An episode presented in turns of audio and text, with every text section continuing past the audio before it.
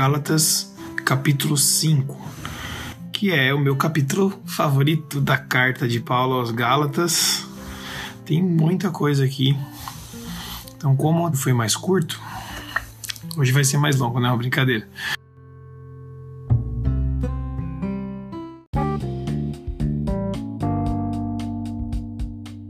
A carta está dividida em duas sessões. A primeira aqui, pelo menos na minha Bíblia, o título é Liberdade em Cristo. E Paulo, ele, ele chama atenção para umas coisas bem legais aqui. O apóstolo Paulo chama atenção para umas coisas bem legais mesmo. Ele já começa dizendo no versículo 1 que foi para a liberdade que Cristo nos libertou. Portanto, permaneçam firmes e não se deixem submeter novamente a um jogo de escravidão. Aí ele diz: Ouçam bem o que eu, Paulo, tenho a dizer. Caso se deixem circuncidar, Cristo de nada lhe servirá. Aí você pode estar pensando, como eu já pensei muito, cara, mas por que que Paulo está encocando tanto com a circuncisão? Por que, que ele volta nesse assunto? E ele diz o seguinte: que se você, se no caso o, o, as pessoas para quem ele está escrevendo, se deixar circuncidar, ele está obrigado a cumprir toda a lei, porque ele está dizendo o seguinte: se você acha que você tem que cumprir uma parte da lei, então você tem que cumprir a lei toda. E se você acha que você tem que cumprir uma parte da lei e você tem que cumprir a lei toda, você está confiando na lei para ser justificado. Ou seja, você está confiando em obedecer padrões e esses padrões vão te justificar e aí você vai se sentir ou vai, vai achar que está justificado diante de Deus. E isso faz com que você caia da graça ou saia da graça, não confie mais na graça. E Paulo usa esse termo: caíram da graça, separaram-se de Cristo. Então, ele mais uma vez diz: Pois é mediante o Espírito, versículo 5, pois é mediante o Espírito que nós guardamos, nós aguardamos pela fé a justiça, que é a nossa esperança. No 7 ele diz: Vocês corriam bem, quem os impediu de continuar obedecendo à verdade? Tal persuasão não provém daquele que os chama. Um pouco de fermento leveda toda a massa. Está dizendo que um pouquinho de religiosidade estraga a nossa fé.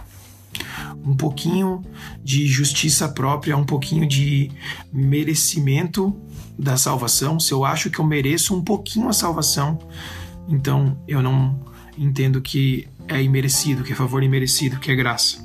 É isso que ele está dizendo aqui tá? E aí tem até uma parte bem engraçada aqui, que é o que é o versículo 11 e 12. Ele diz assim: Irmãos, se eu, ainda, se eu ainda estou pregando a circuncisão, por que continuo sendo perseguido? Nesse caso, o escândalo da cruz foi removido. Quanto a esses que os perturbam, quem dera se castrassem. É, é um pouco de humor aqui, uma ironia, mas ele diz assim: olha, se vocês estão tão preocupados em circuncidar, se você não sabe o que é circuncisão, pesquisa aí, tá? Se você tá tão preocupado em circuncidar, então corta fora de uma vez. Tá, mas voltando aqui, falar sério. Hum. É, ele diz no 13: Irmãos, vocês foram chamados para a liberdade. Não usem a liberdade para dar ocasião à vontade da carne. Ao contrário, sirvam uns aos outros mediante o amor. Toda a lei se resume num só mandamento: ame o seu próximo como a si mesmo. Ele dá uma pegada no pé ainda no 15. Mas ao invés de amar ao próximo como a si mesmo, vocês se mordem, se devoram uns aos outros. Cuidado para não se destruírem mutuamente. Cara, é uma chamada de atenção, mas que faz muito sentido. Ele está dizendo: olha, se vocês começam a amar mais as regras, se vocês começam a se apegar mais às regras, à lei, aquilo que dá um senso de merecimento de salvação, um senso de merecimento de graça, um senso de merecimento de, da presença do Espírito, então a gente vai começar a se medir com essa régua, sabe? Porque se eu sou um cara Vamos dar um exemplo aqui. Se eu sou um cara que tô cumprindo as coisas certinho, eu vou me achar no direito de julgar o cara que não tá, entendeu? E isso vai fazer com que a gente se destrua mutuamente, porque aí ao invés de todos entendermos que somos alvos da graça de Deus através de Jesus e que não fizemos absolutamente nada para merecer salvação, para merecer resgate, misericórdia de Deus, então a gente vai se tratar uns aos outros com amor, porque entendemos que todos nós somos alvos do amor de Deus por nós. Muito bom, né? Continuando, aí tem a parte que fala aqui que no subtítulo da minha Bíblia, pelo menos, é a vida pelo Espírito. E eu acho muito, muito, muito, muito legal esses 10 versículos aqui. Inclusive, a aula que, que eu e o, e o, Rodrigo a gente dá no Estação Alfa, é, a gente usa muito esse texto aqui porque ele serve demais para nossa o nosso dia a dia, para nossa caminhada como cristãos. Então ele diz o seguinte no 16: Vivam pelo Espírito e de modo nenhum satisfarão os desejos da carne, pois a carne deseja o que é contrário ao Espírito, o Espírito o que é contrário à carne eles estão em conflito um com o outro, de modo que não fazem o que desejam. Mas se vocês são guiados pelo Espírito, não estão debaixo da lei. Ou seja, se eu desejo cumprir a lei por mim mesmo, eu estou vivendo pelo meu próprio esforço, ou seja, vivendo pela carne. É, quando a gente pensa em carne, a gente pensa só em coisa que é desgracenta, assim, né? Coisa que é que todo mundo entende que é errado, mas aqui ele está dizendo: olha, se você tenta fazer por merecer uma vida espiritual, cumprindo as próprias regras que, que a gente entende que tem que cumprir, então eu estou vivendo também pela carne, eu estou debaixo da lei, eu estou debaixo das regras. Mas se eu sou guiado pelo Espírito, então eu vivo também pelo Espírito. E aí o 19, 19 em diante aqui são conhecidos, versículos conhecidos de todo mundo. Ora, as obras da carne são manifestas. E daí vem aquela lista. Está dizendo o quê? As obras da carne, elas são conhecidas. Basta que você dê vazão e elas vão fluir de dentro de você. Que está dizendo aqui? Que ninguém precisa de curso para pecar. Né? Ninguém precisa aprender a pecar. as obras da carne, elas se manifestam. Né? A gente não, não vê por aí anúncios é, aprenda a ser um ciumento excelente. É, desenvolva sua cobiça em sete passos. é, se torne uma pessoa. É, cara, sei lá, tem muita coisa que pode pensar aqui. Como aprimorar a sua imoralidade sexual, por exemplo. Você não vê um curso assim. As obras da carne são manifestas. E nessa lista quando termina essa lista, na segunda metade aqui do 21, ele diz: Aqueles que praticam essas coisas não herdarão o reino dos céus. E sabe o que é interessante com esse pedacinho aqui? É que olha só, Paulo fala sobre imoralidade sexual, impureza, libertinagem. São três coisas relacionadas a é, imoralidade sexual, a casamento. Aí depois ele fala idolatria e feitiçaria. São duas coisas ligadas à vida espiritual. Aí lá no finalzinho da lista, ele fala é, embriaguez, orgia e coisas semelhantes. São três coisas relacionadas ao exagero. Mas ali no meio, no 20, até o começo do 21, é, ele diz, ó, ódio, discórdia, ciúme, ira, egoísmo, dissensões, facções e inveja. São oito, oito, deixa eu colocar na tela aqui, oito coisas que estão relacionadas às pessoas, relacionamento entre pessoas. Você poderia simplesmente, facilmente, né? Muitos crentes aí poderiam dizer: ah, eu não pratico imoralidade sexual, nem impureza, nem libertinagem. Ah, eu não bebo.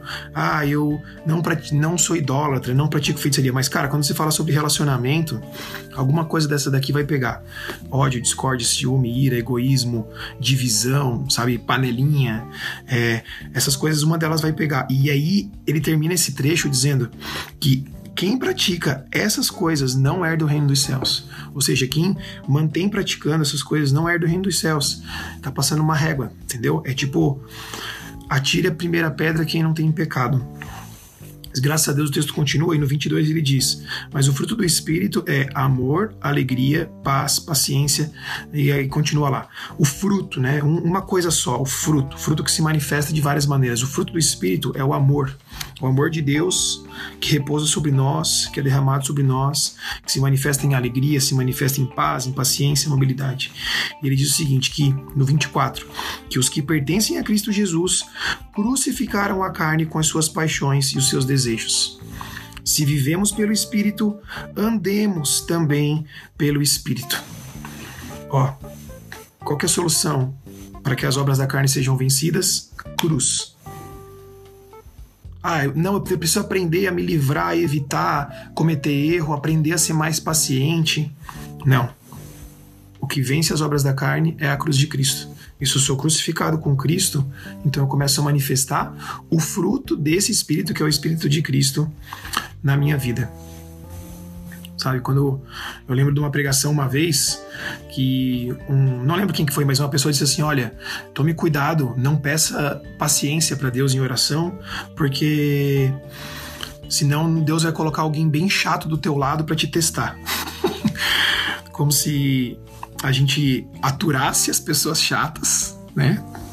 E aí um dia um anjo aparece e fala assim: ó, oh, aqui está a sua medalha da paciência. Agora o fruto da paciência lhe foi concedido. É como se a gente fosse conquistar essas coisas. Na verdade, quanto mais a gente caminha pelo Espírito, mais a gente se aproxima de Deus, mais a gente se aproxima do Espírito. Então a gente começa a ver as coisas do Espírito sendo manifestas na nossa vida todas essas características do fruto do Espírito, elas vêm com um único Espírito, que é o Espírito Santo de Deus. E elas vão aparecendo, vão é, aflorando, brotando de, de nós, as nossas palavras, as nossas ações, à medida que a gente caminha no Espírito. À medida em que crucificamos a nossa carne, né, como se fosse algo progressivo, né, morrer para nós mesmos, carregar a nossa cruz todos os dias. E vamos, vamos colocando a carne no lugar dela, os desejos da, da carne no lugar deles e as coisas do espírito vão aflorando. Tá ficando longo o vídeo, mas vamos lá, último minutinho é, para exemplificar isso daqui. Um exemplo simples. Imagine que o seu coração, ou a tua alma, o centro das tuas emoções, o centro do teu espírito, o espírito pessoal, ele é representado por uma porta giratória. Uma porta giratória, porta de banco. Ou ela abre para um lado ou ela abre para o outro. Ela não pode ficar aberta para os dois lados ao mesmo tempo. Então, podemos dizer o seguinte, que quanto mais eu me abro para as coisas da carne, mais eu dou vazão para as coisas da carne, automaticamente eu me fecho para as coisas do espírito. E o contrário, quanto mais eu me abro, mais eu procuro, mais eu estou perto de Deus, mais eu leio a Bíblia, mais eu oro, mais eu adoro. Eu vou me eu vou caminhando pelo espírito dia após dia. E automaticamente eu fecho a porta para as coisas que são da carne. Então aprenda uma coisa, Deus não chamou a gente, Deus não salvou a gente para depois ficar olhando para nós pensando: "Ah, eu te salvei e agora você está errando, hein?" Ah, oh, brincadeira, devia ter salvado o outro olhando para a gente cobrando um esforço, uma mudança de comportamento do nada. A gente só vai conseguir mudar o nosso comportamento se nós estivermos fortes no nosso espírito. E se o nosso espírito estiver forte, a gente estiver caminhando no espírito, mesmo quando a gente se sentir fraco, o nosso espírito continua forte e ainda se torna mais forte. E as coisas que são do espírito vão começar a aparecer. Por isso que a gente está jejuando. Quando você jejua, você fortalece o seu espírito. Você se aproxima de Deus, a gente se aproxima de Deus, percebe mais os nossos próprios erros, as nossas próprias falhas e leva isso diante do Senhor. Então que hoje você ore nesse sentido. Talvez você identifique algumas coisas que estão reinando aí na tua vida, aqui nessa lista de obras da carne. Então confesse esses pecados, arrependa-se deles, peça perdão a Deus e ore para que o teu espírito seja fortalecido e que tudo isso que é característica do, da presença do Espírito comece a aparecer todos os dias. Amém?